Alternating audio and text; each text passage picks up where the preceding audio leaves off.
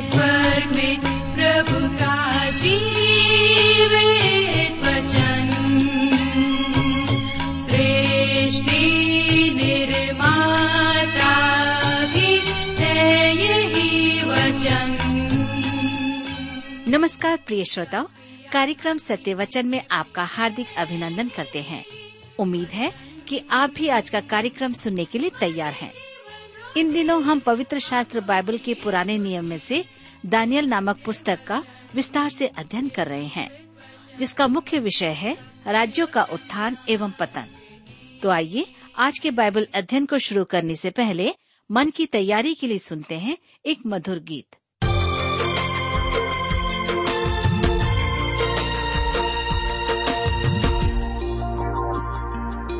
मेरे मांगने से ज़्यादा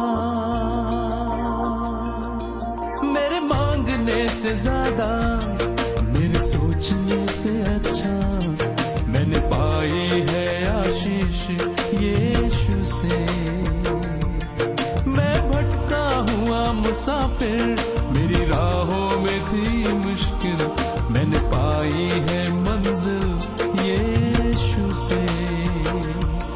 मेरे मांगने से ज़्यादा, मेरे सोचने से अच्छा।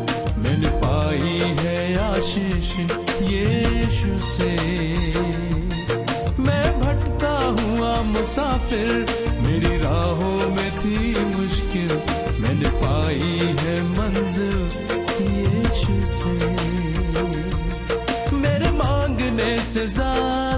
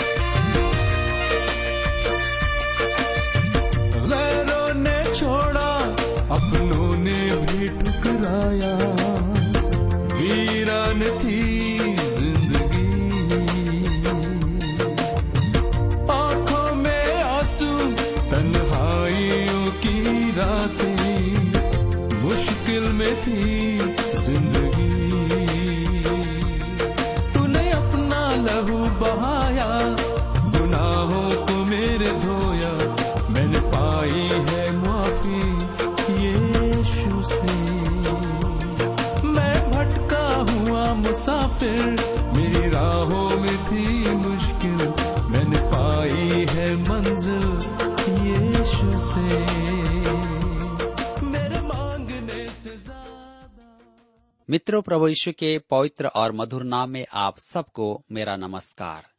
मैं कुशल पूर्वक हूँ और मुझे विश्वास है कि आप सब भी परमेश्वर की दया से कुशल पूर्वक हैं और आज फिर से परमेश्वर के वचन में से सीखने के लिए तैयार बैठे हैं। मैं आप सभी श्रोता मित्रों का इस कार्यक्रम में स्वागत करता हूँ। विशेष करके अपने उन सभी नए मित्रों का जो आज पहली बार हमारे इस कार्यक्रम को सुन रहे हैं। मैं आपका भी स्वागत करता हूँ और मैं आशा करता हूँ कि आप इसी प्रकार हमारे इस कार्यक्रम को सुनकर अपने जीवन में आत्मिक लाभ प्राप्त करेंगे। मित्रों, मैं आपको बता दूँ कि हम सब इन दिनों दानियल नबी की पुस्तक से अध्ययन कर रहे हैं। पिछले अध्ययन में हम देख रहे थे कि दानियल ने अपने लोगों के लिए प्रार्थना की और हमने यह देखा कि किस प्रकार दानियल प्रार्थना कर रहा था। आज हम अपने अध्ययन में आगे बढ़ेंगे। लेकिन इससे पहले आइए हम सब मिलकर आज के अध्ययन के लिए परमेश्वर से सहायता मांगे और प्रार्थना करें। हमारे अत्यंत दयालु और प्रेमी पिता परमेश्वर, हम आपको धन्यवाद देते हैं। आज के इस सुंदर जीवन के लिए जिसे आपने हम सबको दिया है ताकि हम इस पृथ्वी पर जीवित हैं। हम प्रार्थना करते हैं प्रभु जी, आज के वचन के लिए। इस समय जब हम फिर से दानियल नबी की पुस्तक से सीखना चाहते हैं तो आप हमें अपनी बुद्धि, ज्ञान और समझ प्रदान करें, ताकि आज हम जो कुछ भी सुनते और सीखते हैं, अपने जीवन में ग्रहण कर सकें और उसके अनुसार चलने पाए। हमारे श्रोताओं के जीवन से हर एक प्रकार की बुराइयाँ, व्यर्थ की बातें, चिंताओं को आप दूर करें। हाँ प्रभु हम विनती करते हैं अपने उन श्रोता मित्रों के लिए जो इस समय बीमार अवस्था में हैं, निराश और चिंतित हैं, परेशान हैं। पिताजी आप उन्हें भी स्पर्श करें छुए चंगाई दें उन्हें तंदुरुस्ती दें ताकि वे स्वस्थ और भले चंगे होकर आपके नाम की महिमा कर सकें। आज के अध्ययन पर हम फिर से आपकी आशीष चाहते हैं। प्रार्थना यीशु के नाम से मांगते हैं। आमीन। मेरे मित्रों, हम दानियल से प्रार्थना करना सीख रहे थे कि हमें व्यक्तिगत रूप से परमेश्वर के निकट आना है और अपने पापों का अंगीकार स्पष्ट रूप से करना है, न कि सामान्यतः कह दें, हमारे पाप क्षमा कर, परंतु हमें अपने शब्दों को, अपने पापों को सही रीति से रखना है। हमारी प्रार्थना उद्देश्य गर्भित हो, अर्थात उद्देश्य पूर्ण हो। हमें कष्ट उठाकर प्रार्थना करना है। इसका मतलब यह नहीं कि हम अपने आप को कोड़े मारे और प्रार्थना करें। जैसे दानियल उपवास रखकर प्रार्थना करता था, हमारे निवेदन प्रभावी हो तो परमेश्वर तुरंत ही हमें उत्तर देता है। मेरे प्रियो आवश्यक नहीं कि हम हर एक आवश्यकता के लिए प्रार्थना सभा का आयोजन करें। हमारे प्रभु ईश्वर ने भी सदा एकांत में ही प्रार्थना की थी। और तब हम देखते हैं कि उसने अपने शिष्यों को भी सिखाया कि जब वे प्रार्थना करें तो एकांत में जाकर, कमरे के अंदर जाकर प्रार्थना करें। जो परमेश्वर गुप्त में सारी बातों को देखता है आपकी और हमारी प्रार्थनाओं को सुनता और उत्तर भी देता है। क्यों न आज हम भी इसी प्रकार की प्रार्थनाओं को करें। तो मित्रों, आइए अब हम आगे बढ़ते हुए दानियल नबी की पुस्तक नौ अध्याय उसके सात पद को पढ़ें। लिखा है, हे प्रभु, तू धर्मी है, परंतु हम लोगों को आज के दिन लज्जित होना पड़ता है। अर्थात यरूशलेम में निवास करने वाले सब यहूदियों को, क्या समीप, क्या दूर के सब इसराइली लोगों को, जिन्हें तूने उस विश्वासघात के कारण, जो उन्होंने तेरे साथ किया था देश देश में तितर वितर कर दिया है, उन सबों को लज्जित होना पड़ता है। लिखा है, सब यहूदियों को, क्या समीप, क्या दूर। मेरे प्रियो इसराइल तितर बितर था। परंतु एक भी गोत्र खोया नहीं था। कुछ गोत्र तो दानियल के साथ बेबीलोन में थे, परंतु कुछ दूर कहीं और थे। दानियल जानता था कि वे कहाँ हैं। उसने तो यह नहीं कहा, क्या समीप, क्या खोए हुए? उसने कहा, देश देश में तीतर बीतर कर दिया है, क्योंकि उन्होंने परमेश्वर के साथ विश्वासघात किया था। यहाँ पर स्पष्ट है कि उनके विश्वासघात के कारण परमेश्वर ने उन्हें तीतर बीतर कर दिया है मेरे प्रियो हमारे जीवन में भी कई बार ऐसी कठिनाइयाँ आती है क्योंकि परमेश्वर चाहता है कि हम उसके समीप आए अपने आप को जांचें, परखें और देखें कि हम कहाँ पर गलत हैं और उस बात को स्मरण कर परमेश्वर की ओर फिर जाएँ। दानियल नबी की पुस्तक नौ अध्याय, उसके आठ से चौदह पद में हम पढ़ते हैं। लिखा हुआ है, हे यहुआ हम लोगों ने अपने राजाओं, हाकिमों और पूर्वजों समेत तेरे विरुद्ध पाप किया है। इस कारण हमको लज्जित होना पड़ता है। परंतु यद्यपि हम अपने परमेश्वर प्रभु से फिर गए तो भी तू दया सागर और क्षमा की खान है। हम तो अपने परमेश्वर यहवा की शिक्षा सुनने पर भी उस पर नहीं चले, जो उसने अपने दास नबियों से हमको सुनाई। वरन सब इसराइलियों ने तेरी व्यवस्था का उल्लंघन किया और ऐसे हट गए कि तेरी नहीं सुनी। इस कारण जिस शाप की चर्चा परमेश्वर के दास मूसा की व्यवस्था में लिखी हुई है, वह शाप हम पर घट गया। क्योंकि हमने उसके विरुद्ध पाप किया है। इसलिए उसने हमारे और न्यायों के विषय जो वचन कहे थे, उन्हें हम पर बड़ी विपत्ति डालकर पूरा किया है। यहाँ तक कि जैसी विपत्ति यरूशलेम पर पड़ी है, वैसी सारी पृथ्वी पर और कहीं नहीं पड़ी। जैसे मूसा की व्यवस्था में लिखा है, वैसे ही यह सारी विपत्ति हम पर आ पड़ी है। तो भी हम अपने परमेश्वर यहवा को मनाने के लिए न तो अपने अधर्म के कामों से फिरे और न तेरी सत्य बातों पर ध्यान दिया। इस कारण यहवा ने सोच विचार कर हम पर विपत्ति डाली है, क्योंकि हमारा परमेश्वर यहवा जितने काम करता है, उन सबों में धर्मी ठहरता है, परंतु हमने उसकी नहीं सुनी। मेरे प्रियो अब तक हमने देखा कि दानियल इसराइल के पाप के उपरांत भी परमेश्वर की उनके साथ भलाई को गिन रहा है। उसकी धार्मिकता और उनकी लज्जा का वर्णन कर रहा है। उन्होंने परमेश्वर के साथ विश्वासघात किया था। इसलिए परमेश्वर ने उन्हें तितर वितर कर दिया। वे दंड के योग्य ही थे। उन्हें बंधुआई में भेजना परमेश्वर की धार्मिकता का प्रदर्शन था। परमेश्वर सही था और वे गलत थे। मेरे मित्रों, यदि आप परमेश्वर के पास जाकर अपने पापों को छिपाना चाहते हैं, आप कहते हैं, मैं दुर्बल हूँ। परिस्थितियों ने मुझे विवश कर दिया था।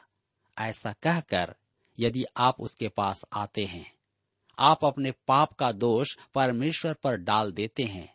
और आप कहते हैं कि परमेश्वर को ही सोचना था। वह आप पर कठोर रहा है। मेरे प्रियो, हम दंड पाते हैं तो अपने ही कर्मों के कारण। इसलिए हमें परमेश्वर के समक्ष अपने पाप स्वीकार करना आवश्यक है। कुछ लोग परमेश्वर को दोष देते हैं। जबकि गलत हम हैं, परमेश्वर नहीं। यहाँ पर बहुत ही स्पष्ट है कि मिट्टी कुम्हार से कुछ नहीं कह सकते कि उसे किस प्रकार का आकार दे। मेरे प्रियो, हम मिट्टी हैं और परमेश्वर कुम्हार है। हम उस पर दोष नहीं लगा सकते। यदि आज हम गलत करते हैं तो उसका परिणाम हमें ही भुगतना है, क्योंकि हम इस पृथ्वी पर उसकी रचना है। परमेश्वर से प्रार्थना करते समय हमें दानियल का स्वभाव अपनाना है। परमेश्वर हमारा त्याग नहीं करेगा, परंतु जब तक हम उसकी दया के योग्य अपने आप को न कर दें और बहाने बनाना न छोड़ दें, वह हमारे पक्ष में कुछ नहीं करेगा।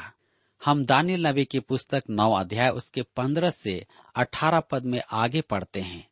अब हे हमारे परमेश्वर, हे प्रभु तूने अपनी प्रजा को मिस्र देश से बलि हाथ के द्वारा निकाल लाया और अपना ऐसा बड़ा नाम किया जो आज तक प्रसिद्ध है। परंतु हमने पाप किया है और दुष्टता ही की है।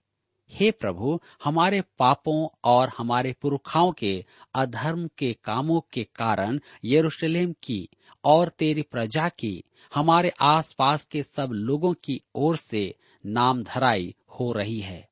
तो भी तू अपने सब धर्म के कामों के कारण अपना क्रोध और जलजलाहट अपने नगर यरूशलेम पर से उतार दे, जो तेरे पवित्र पर्वत पर बसा है। हे हमारे परमेश्वर, अपने दास की प्रार्थना और गिड़गिड़ाहट सुनकर, अपने उजड़े हुए पवित्र स्थान पर अपने मुख का प्रकाश चमका। हे प्रभु, अपने नाम के निमित्त यह कर। हे मेरे परमेश्वर, कान लगाकर सुन। आँख खोलकर हमारी उजड़ी हुई दशा और उस नगर को भी देख, जो तेरा कहलाता है। क्योंकि हम जो तेरे सामने गिड़गिड़ा कर प्रार्थना करते हैं, वह अपने धर्म के कामों पर नहीं, वरन तेरी बड़ी दया ही के कामों पर भरोसा रखकर करते हैं। मेरे मित्रों, यह दानियल की प्रार्थना और निवेदन थे। वह स्मरण करता है कि परमेश्वर ने इसराइल को कैसे मिस्र से निकाला था। परमेश्वर ने उन्हें अपनी धार्मिकता के कारण मिस्र से निकाला था, न कि उनकी धार्मिकता के कारण। उनकी मुक्ति में परमेश्वर की अपनी इच्छा पूरी होती थी, न कि इसराइलियों की। निर्गमन की पुस्तक दो अध्याय उसके 24 और 25 पद में लिखा है परमेश्वर ने उनका कराहना सुनकर अपनी वाचा को, जो उसने इब्राहिम, इसहाक और याकूब के साथ बांधी थी, स्मरण किया। और परमेश्वर ने इसराइलियों पर दृष्टि करके उन पर चित्त लगाया। मेरे प्रियो, परमेश्वर ने उनमें जो देखा, वह केवल उनका कराहना था। दूसरे शब्दों में, परमेश्वर ने उनके दुख को देखकर उन पर तरस खाया। अतः दानियल परमेश्वर से निवेदन करता है कि वह अपनी धार्मिकता के द्वारा उन्हें इस बार बेबीलोन से छुड़ा ले। परमेश्वर जब हम पर दया दर्शाता है, तब वह अपनी धार्मिकता का प्रदर्शन करता है, क्योंकि परमेश्वर ने हमारे पाप का पूरा दंड चुका दिया है। रोमियो की पत्री तीन अध्याय उसके छब्बीस पद में पॉलुस कहता है वरन इसी समय उसकी धार्मिकता प्रकट हो कि जिससे वह अब ही धर्मी ठहरे और जो यीशु पर विश्वास करे, उसका भी धर्मी ठहराने वाला हो। मेरे प्रियो, अब हम आगे बढ़ते हैं और देखेंगे कि दानियल की उत्तेजना भरी विनती। दानियल की पुस्तक नौ अध्याय उसके उन्नीस पद में लिखा है, हे प्रभु, सुन ले। हे प्रभु, पाप क्षमा कर। हे प्रभु ध्यान देकर जो करना है, उसे कर। विलंब न कर। हे मेरे परमेश्वर, तेरा नगर और तेरी प्रजा तेरी ही कहलाती है, इसलिए अपने नाम के निमित्त ऐसा ही कर। मेरे मित्रों, यह दानियल की विनती की चरम सीमा थी। वह परमेश्वर से विनती करता है कि वह अपने कारण और अपनी प्रतिज्ञाओं को स्मरण करके प्रार्थना सुने और उत्तर दे। इसराइल में कुछ भी भलाई नहीं थी, कि वह इस योग्य था, परंतु इसलिए कि वह अपने साथियों के साथ अपने पापों का अंगीकार करता है।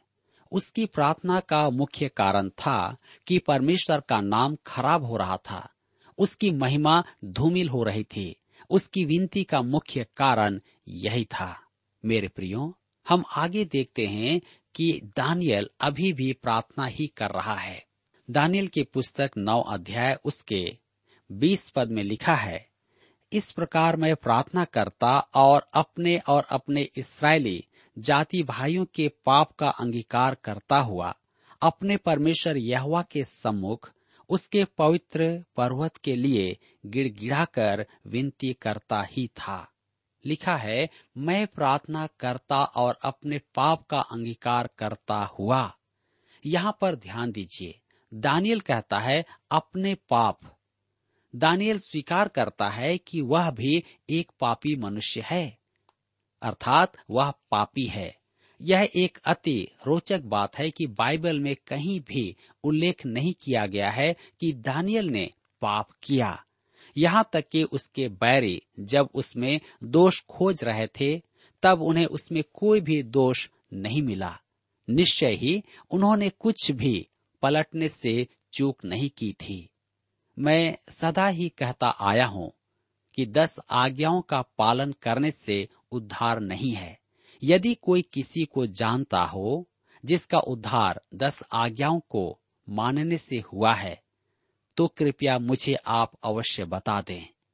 एक बार मैं किसी प्रार्थना सभा में ऐसी ही चुनौती दे रहा था कि सभा के बाद एक बाइबल सीखने वाले विद्यार्थी ने आकर मुझसे कहा कि पुराने नियम में एक मनुष्य है जिसने कभी पाप नहीं किया था। वह है दानियल। मैंने कहा कि वह उचित कहता है, क्योंकि दानियल के लिए कहीं नहीं लिखा गया कि उसने कभी पाप किया। तब मैंने उसे बाइबल का यह पद दिखाया जिसमें वह स्वयं कहता है कि उसने पाप किया है। अतः आपको मानना होगा कि दानियल ने पाप किया था, अन्यथा वह झूठा कहलाएगा। मेरे प्रियो, अब वह विद्यार्थी अस्वस्थ था कि बाइबल सही कहती है। लिखा है रोमियो के पत्री तीन अध्याय, उसके तेईस पद में। सबने पाप किया है और परमेश्वर की महिमा से रहित हैं। अब, यदि आप जानना चाहें कि दानियल का वह पाप क्या है तो यह हमारा काम नहीं है, क्योंकि बाइबल भी इस विषय पर कुछ भी नहीं कहती है। अतः, दानियल भी पापी था, आज्ञाओं के पालन से किसी ने कभी उद्धार प्राप्त नहीं किया है। दानियल अपने को और अपने लोगों को परमेश्वर की दया पर निर्भर कर रहा था। कहता है, अपने परमेश्वर यहवा के सम्मुख उसके पवित्र पर्वत के लिए गिड़गिड़ा कर विनती करता ही था। यह यरूशलेम है, जहाँ परमेश्वर का राज्य होगा। इसे हम देख सकते हैं यशाया दो अध्याय उसके एक और दो पद में। हम आगे पढ़ेंगे, दानियल नौ अध्याय उसके इक्कीस पद में। लिखा है, तब वह पुरुष, जिब्राइल जिसे मैंने उस समय देखा था, जब मुझे पहले दर्शन हुआ था, उसने वेग से उड़ने की आज्ञा पाकर साँझ के अन्न बलि के समय मुझको छू लिया और मुझे समझाकर मेरे साथ बातें करने लगा। लिखा है, वह पुरुष जिब्राइल जिब्राइल एक स्वर्गदूत था और मनुष्य के रूप में प्रकट हुआ। उसके आने का समय वह था जब यरूशलेम में संध्या समय अन्न बलि चढ़ाई जाती थी। लगभग दोपहर के बाद तीन बजे। मेरे मित्रों, हम आगे देखते हैं कि सत्तर सप्ताहों की भविष्यवाणी है। जिब्राइल द्वारा दी गई यह भविष्यवाणी अंत समय की चर्चा को बहुत ही महान महत्व प्रदान करती है। आइए हम पढ़ते हैं दानियल नौ अध्याय उसके बाईस और तेईस पद। लिखा है। उसने मुझसे कहा, हे दानियल, मैं तुझे बुद्धि और प्रवीणता देने को अभी निकल आया हूँ। जब तू गिड़गिड़ा कर विनती करने लगा तब ही इसकी आज्ञा निकली। इसलिए मैं तुझे बताने आया हूँ, क्योंकि तू अति प्रिय ठहरा है। इसलिए उस विषय को समझ ले और दर्शन की बात का अर्थ जान ले। मेरे प्रियो, यहाँ ध्यान रखें। कि दानियल को प्रार्थना का तत्कालिक उत्तर मिल गया। डॉक्टर गैबलिन का कहना है कि दानियल की प्रार्थना तीन मिनट की थी और उसे तीन मिनट में ही उत्तर मिल गया। जिब्राइल आ पहुँचा। अतः डॉक्टर गैबलियन आगे कहते हैं कि स्वर्ग से चलकर पृथ्वी तक पहुँचने में जिब्राइल को तीन मिनट लगे थे। यह भी हो सकता है कि दानियल आँखें बंद करके प्रार्थना कर रहा था, इसलिए जिब्राइल को दो मिनट प्रतीक्षा करनी पड़ी।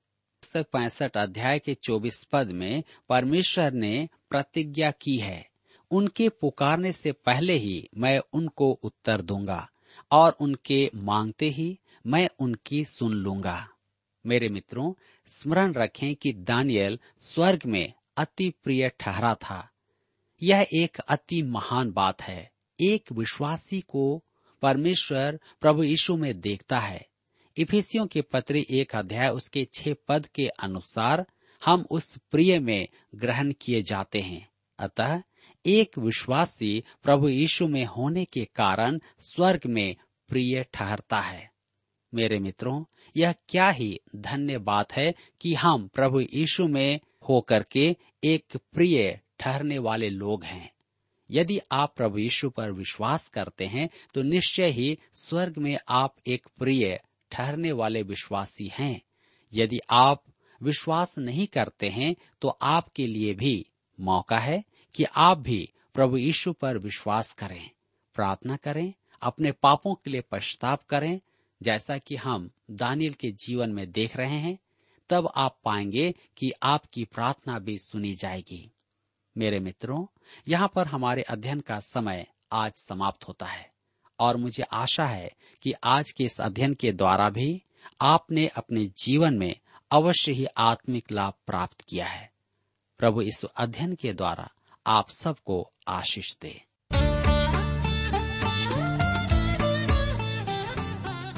अभी आप सुन रहे थे कार्यक्रम सत्य वचन। श्रोता, हम आशा करते हैं कि आज के इस कार्यक्रम के द्वारा आपको परमेश्वर के बारे में आवश्यक जानकारी प्राप्त हुई होगी। हम आपकी जानकारी के लिए बता दें कि हमारे पास नया नियम एवं पूरी बाइबल आपके लिए उपलब्ध है।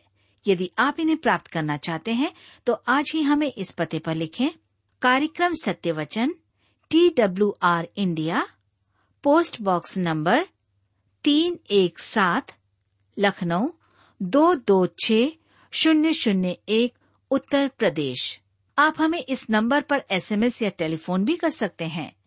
हमारा मोबाइल नंबर है zero nine six five one four double three three nine seven. इसके अलावा हमारा ईमेल आईडी है Hindi T T B at T W R dot I N और अब इसी के साथ कार्यक्रम का समय यहीं पर समाप्त होता है। नमस्कार।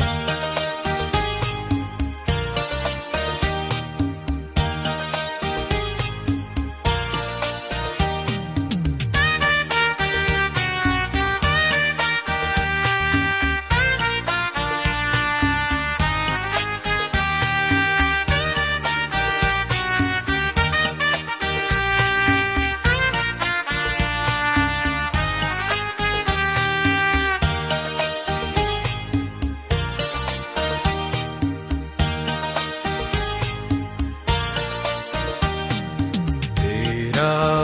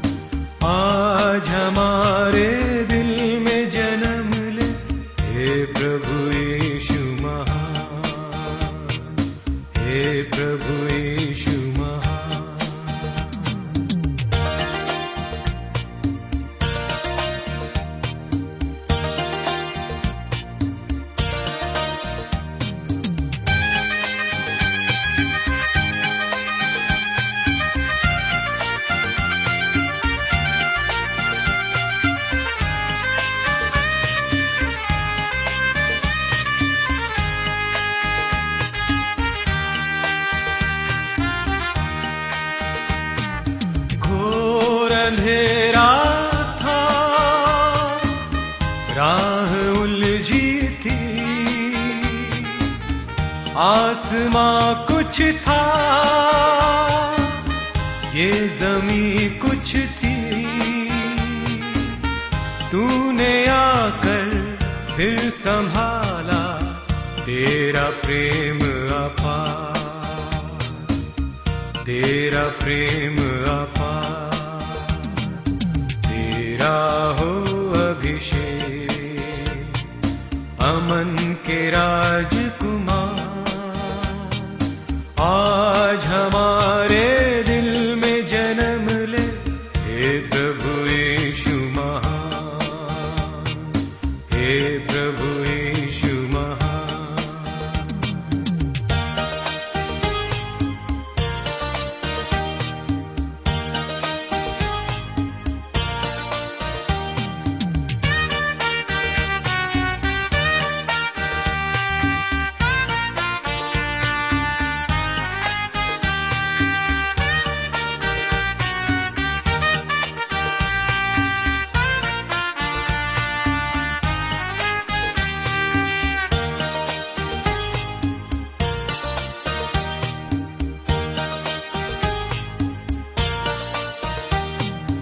क्या चढ़ाए हम? भेंट में तुझको। सोना मुरलोबा नहीं कबूल तुझको।